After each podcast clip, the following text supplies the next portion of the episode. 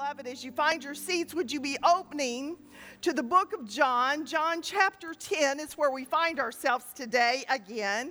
Donna did a masterful job last week as she taught the third great I am saying of the Lord Jesus Christ when he said, I am the door of the sheep. Now, I just thought I'd go ahead and tell you this on the front end. My lesson is 18 pages long.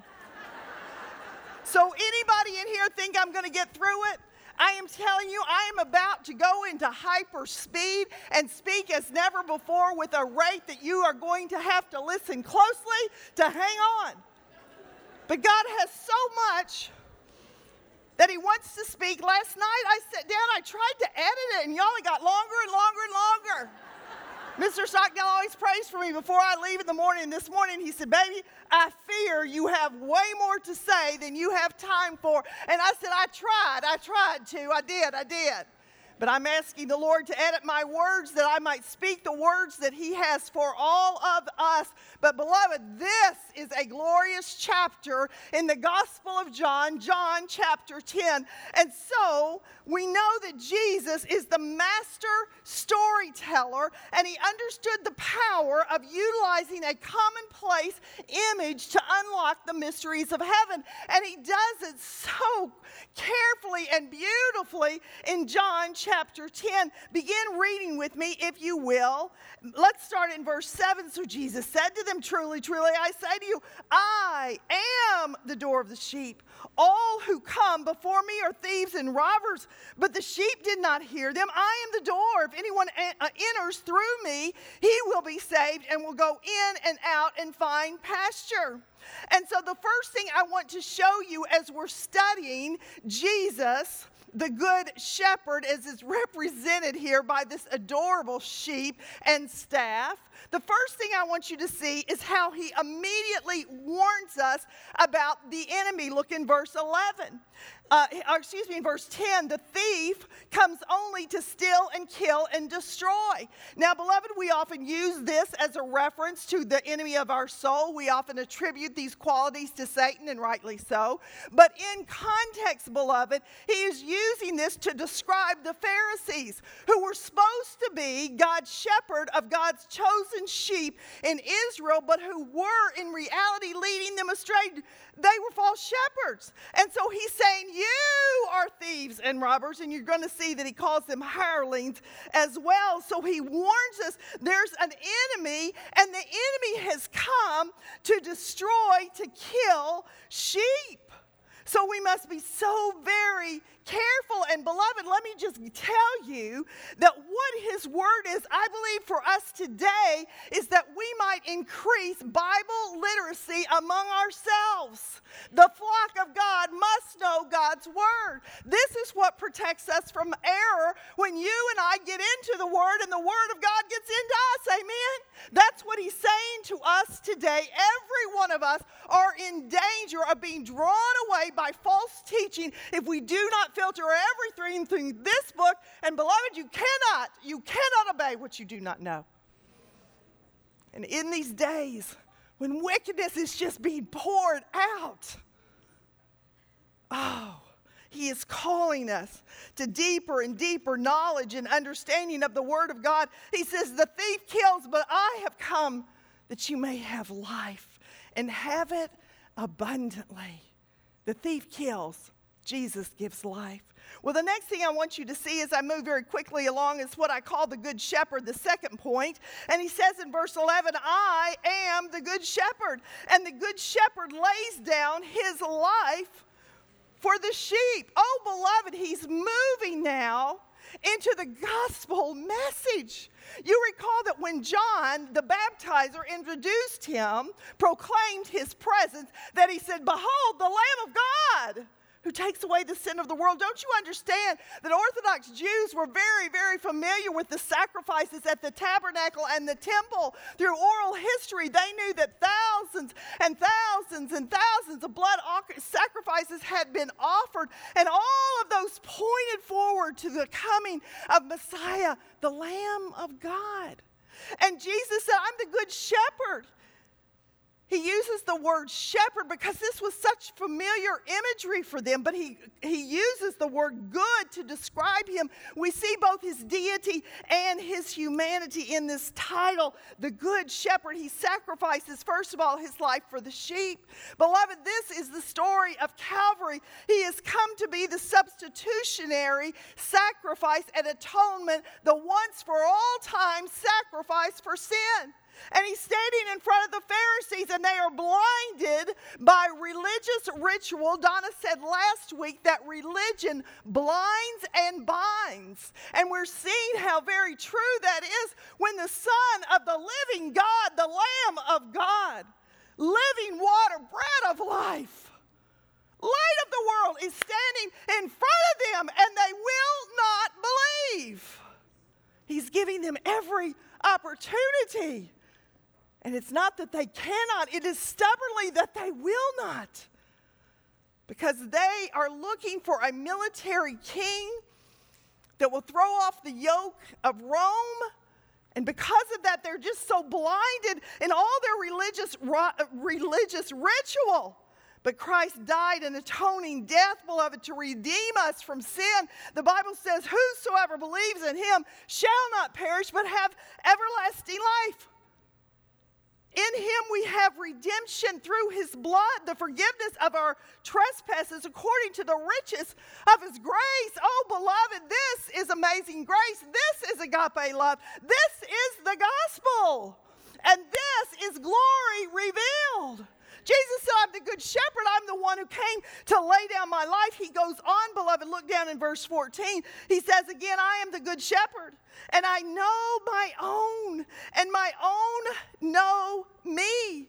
Oh, beloved, intimate knowledge. The good shepherd knows every one of us individually and all of us corporately.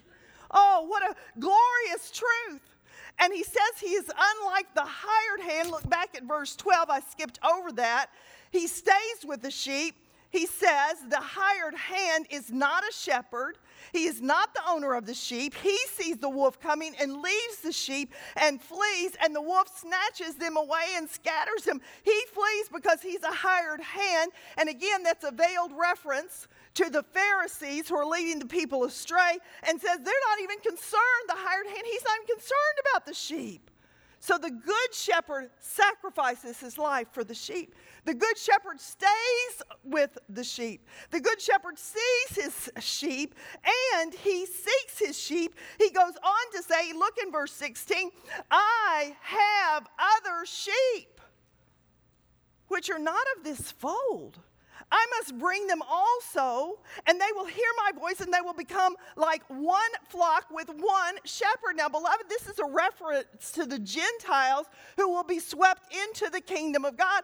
And this, this is probably the thing that made them the maddest because they were trusting in their ancestral heritage, their relationship with Abraham, they believed themselves to be Abraham's son, and that that Jewish DNA was enough to find favor with God.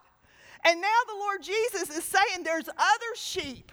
In other words, outside the chosen people of, of Judaism, and they're going to be swept into the kingdom. Oh, it infuriated them, infuriated them. Almost worse, perhaps, than what they believed was blasphemy. He's seeking other sheep and is one who was sought out by the shepherd 40 years ago. Praise God, praise God. The invitation is open today as it was then. Whosoever will may come.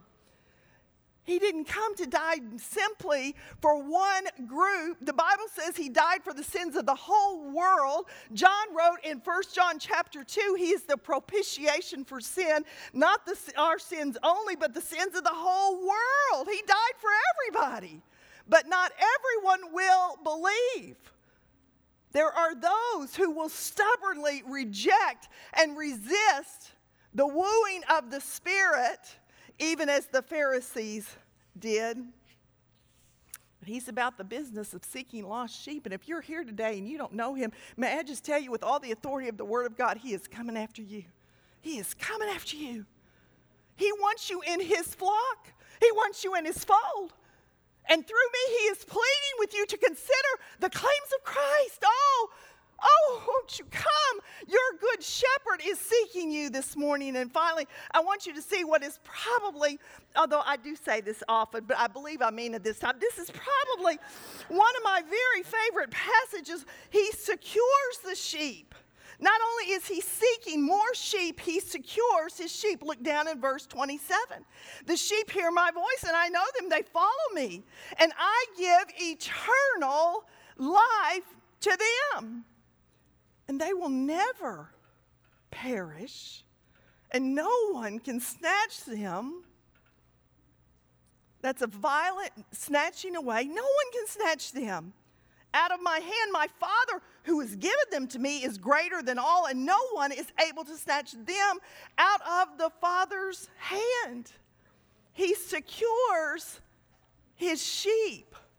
This, beloved, is one of the clearest passages, although there are others, that promise us that part of the gift of our salvation is not just the forgiveness of sins, praise God for that, not just the indwelling of the Holy Spirit, but beloved, heaven when we die.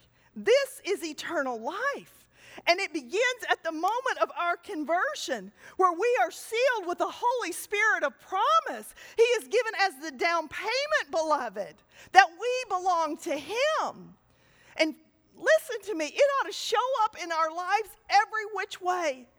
Wherever we go, in the home, in the marketplace, in the business world, wherever we are, it should show that we belong to Jesus Christ. He is our shepherd, and we are one of his sheep.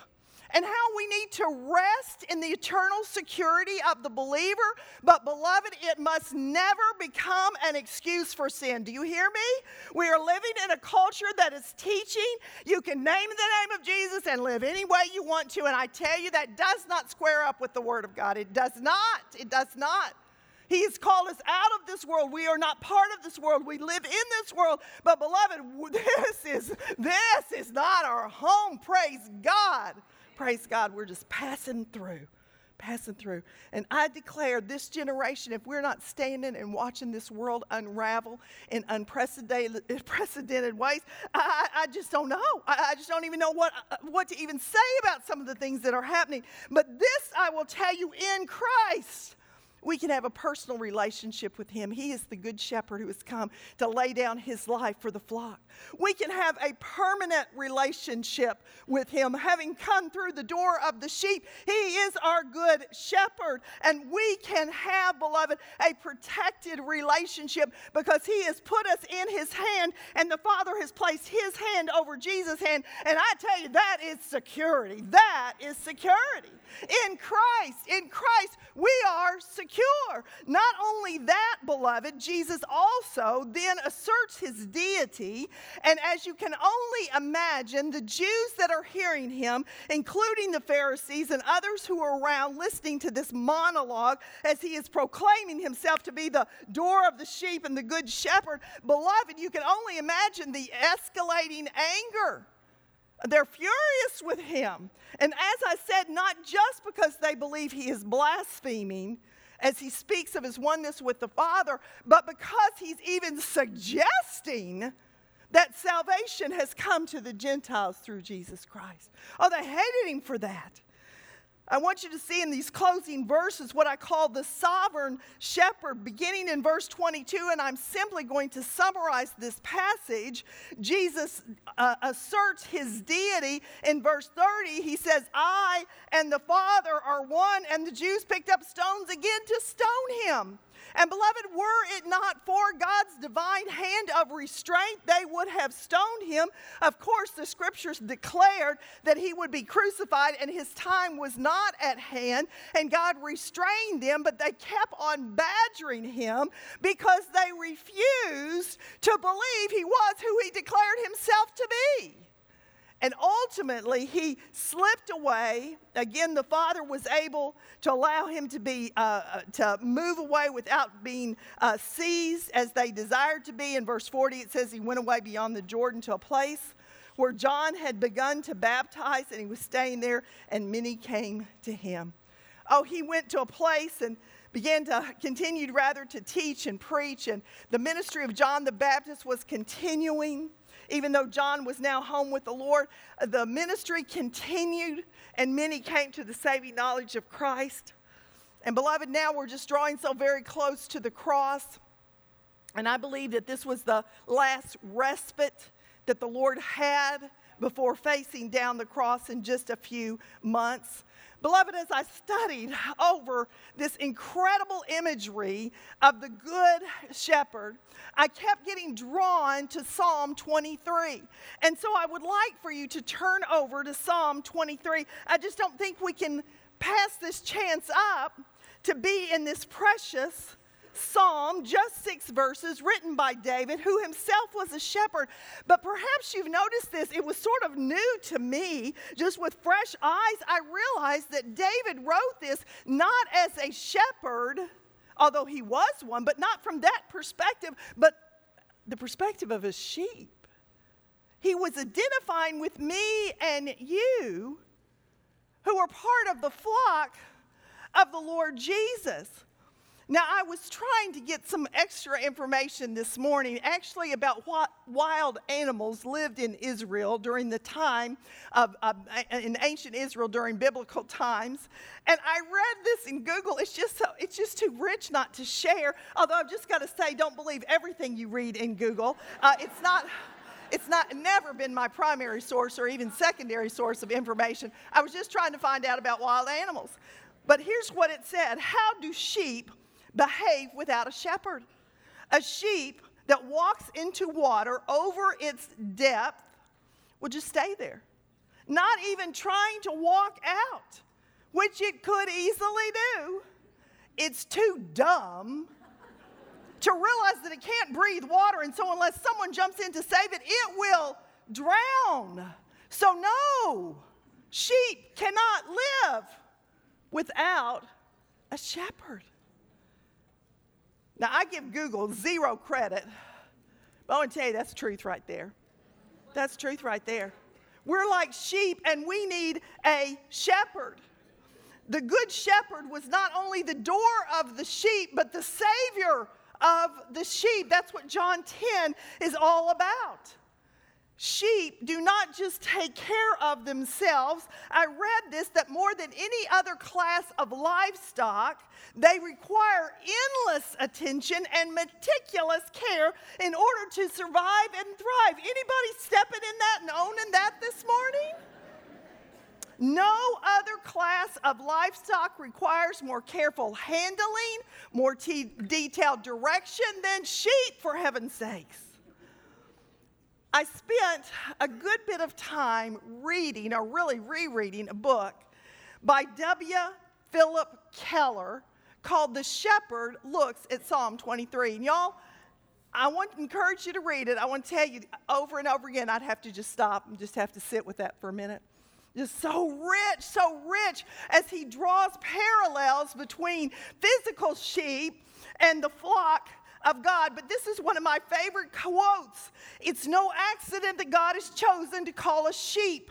The behavior of sheep and human beings is similar in many ways. Our mass mind or mob instincts, our fear and timidity, our stubbornness and stupidity, our perverse habits, they're all parallels of profound importance. Anybody out there prepared to say amen? That is right. Praise God, we have a good shepherd. Praise God. Well, look with me, if you will, in Psalm 23. And we're just going to spend a few minutes unpacking this. The first thing I want you to see is what I called the preeminence. For David writes this The Lord is my shepherd. The Lord. I want you to notice that phrase, the Lord. Lord is a translation of one of the primary names for God in the Old Testament. This is the name Jehovah. And I was listening to one of Dr. Rogers' sermons, or excuse me, I actually was reading a text of it, and it was called um, let me think for a second. It was called The Secret to Satisfaction. And this is a direct quote of Dr. Rogers. He said, This name, referring to Jehovah, was so sacred to the Jewish people that some Bible historians say it was only pronounced once a year when the high priest would go into the Holy of Holies and whisper the name Jehovah. The Jews fairly never spoke the name audibly.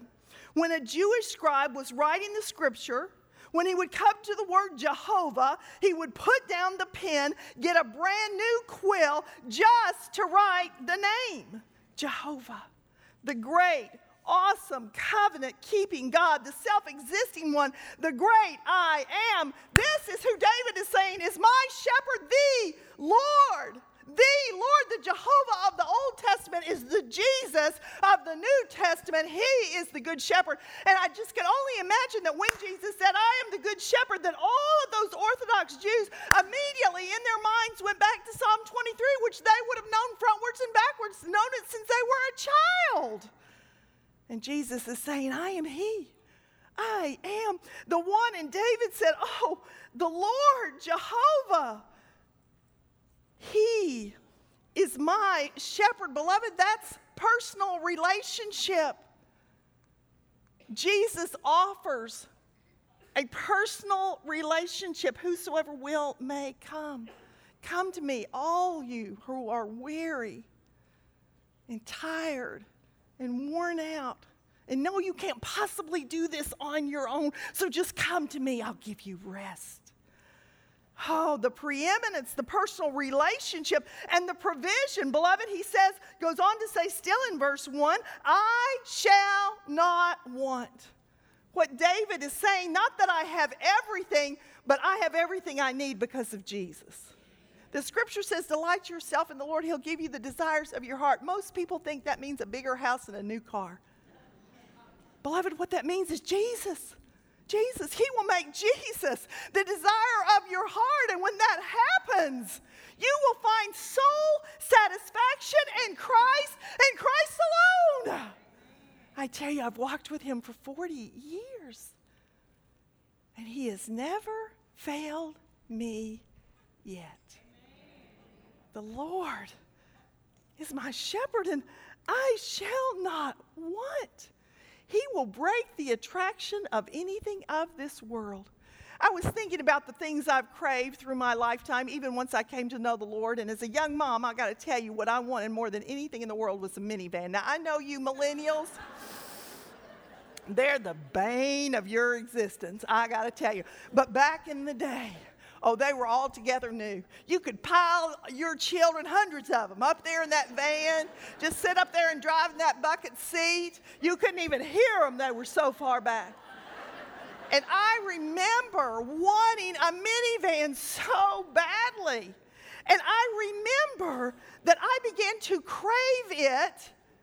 And I remember understanding with such fresh eyes that I had turned that into an idol because the desire of my heart, I'm ashamed to say it, was a stupid minivan. You know, I got a minivan and it was wrecked when I was hit by a driver from behind on Germantown Road when I'd only had it about a year and a half and nearly killed me. And Mr. Stockdale, uh, God, by his very sovereign hand, uh, was able to rescue us from that moment. But I just remember thinking, this thing I've been craving, just look at it now. Big old pile of junk. I tell you, if there's anything in your life that you are craving, you are in danger, if you have not already, of making it into an idol. The Lord is my shepherd, I shall not want. Verse 2 He makes me lie down in green pastures and leads me beside still waters. I got this from the book Keller wrote. And he said that before a sheep will lay down, there's four things he absolutely has to have, or he will not lay down. The first is he must be absolutely free of all fear. He must trust wholly and completely in the shepherd to keep watch over his flock. And when he became fearful, if he could simply lift his eyes and see even the silhouette, shallow, shadowy silhouette of his shepherd leaning on his staff, it would give him such confidence and freedom for fear that he would be able to lay down. He said he also, sheep also had to be free from tension, rivalry, or cruel competition within the flock. Keller said there's a pecking order in goats and sheep and other livestock, just as there is in chickens, which is where we get that uh, terminology. And he said among every flock there were aggressive sheep, and they would torment the other sheep. And the shepherd, get this, would have to discipline those sheep because they would so irritate the less aggressive sheep that the less aggressive ones would begin to stop eating, they would lose weight. If they were carrying a lamb, they often would lose the lamb. They would become tortured by the aggression of the other sheep, and they would not be able to lay down and rest. They would be edgy, tense, discontented, and restless.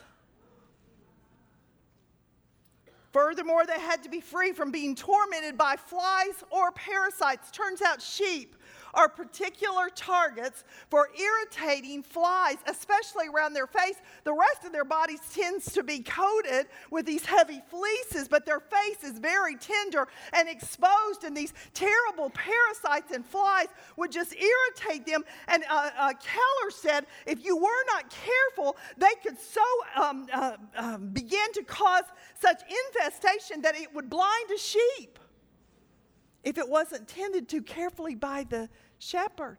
And not only that, the sheep would be almost driven mad by the incessant buzzing and biting if the shepherd did not tend to the sheep. And sometimes they would begin to stampede. And he said, Sheep are so timid that one sheep, just one, that would take off running might get as many as 12 stirred up running frantically after him. And often it would result in either dead sheep or broken limbs. They would not be able to lay down. He said that they would stay on their feet, stamping their legs, shaking their heads, rubbing their faces against brush and rocks. Dangerous for sheep. And finally, he said they had to be absolutely free from hungry, from hunger. They would stay up on their feet, constantly searching after food. So, this, beloved, is what I call peace he, he leads us, verse 2, beside still waters and makes us lie down in green pastures. Verse 3 He restores my soul. He guides me in the path of righteousness for His name's sake. Beloved, that is what I call purpose. God walks us through the purpose and path that He has for us. It goes on to say, Even though I walk through the valley of the shadow of death, I will fear no evil, for you are with me. Your rod and your staff, they comfort me. Beloved, that's protection. That's protection. What the psalmist is saying is no matter what, the good shepherd is with his sheep. What Keller says that uh, David is referring to here is during the summer months, the shepherd would move his flock up to the high places where there was better grazing for them. As fall would come, he would begin to return them back down to level ground. But during this time, he would not have a hired hand with him. He would go uh, uh by himself and he would take his sheep in order to get them to the high places. He would take them, beloved, through the valleys because they were well watered and they could store up water and they could store up lush pasture land there in the valleys. But as he's walking them through these valleys, he is well aware, well aware of the predators that are all around him. That's the picture here. But he is our protection. And then he goes on to say, you prepare a table before me in the presence of my enemies and anoint my head with oil. My cup overflows. In order to combat those insects, what the shepherd would do is carefully cradle the, the face, the head of his sheep, and he would pour oil upon the head of the sheep, and it would make it impossible for the flies and the pests and the parasites to get through to his beloved sheep. What a, what a picture! What a picture! And he's careful to prepare a table before me in the presence of my enemies. What David is saying is predators are all around. And I want to tell you something when you go through a difficult time and you have decided that you are going to follow Jesus and draw up close. I believe when life falls apart and we draw up close to the table of communion face to face with our Savior, that He makes Satan watch it. Just like when Satan went to God about Job, he said, See, see my, you see my man Job? He belongs to me. He's a righteous man.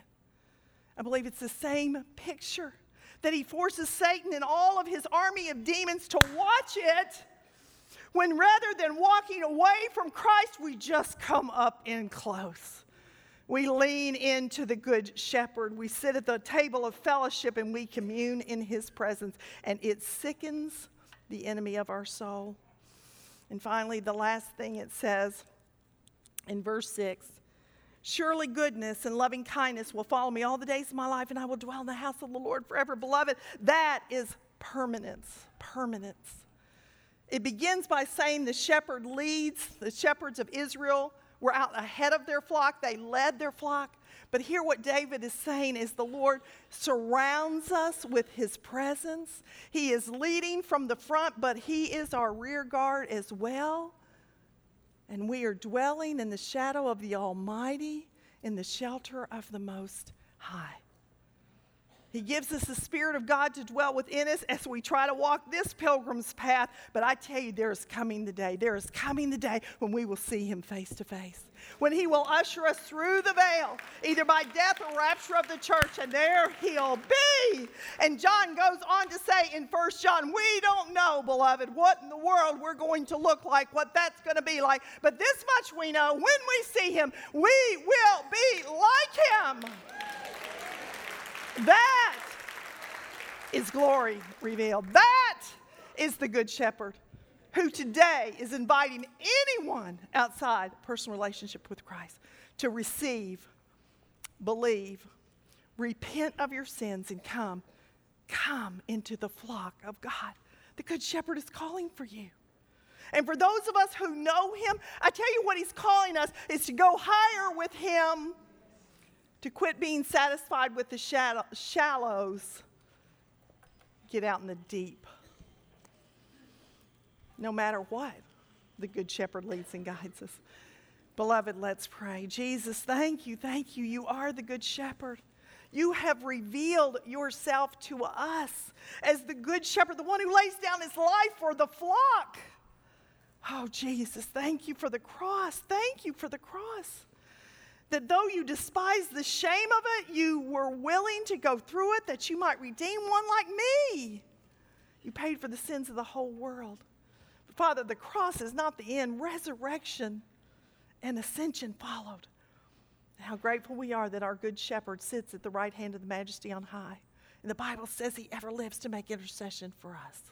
So, Father, I'm asking that you pray for us as we bring this lesson to a close, that these truths would just be seared into our hearts and minds, that we would begin to walk in obedience to them, and that we would fall madly in love with you all over again, our good shepherd, that we might prove to be good sheep in the flock of God. This, Father, this is glory revealed. In Jesus' name, amen and amen.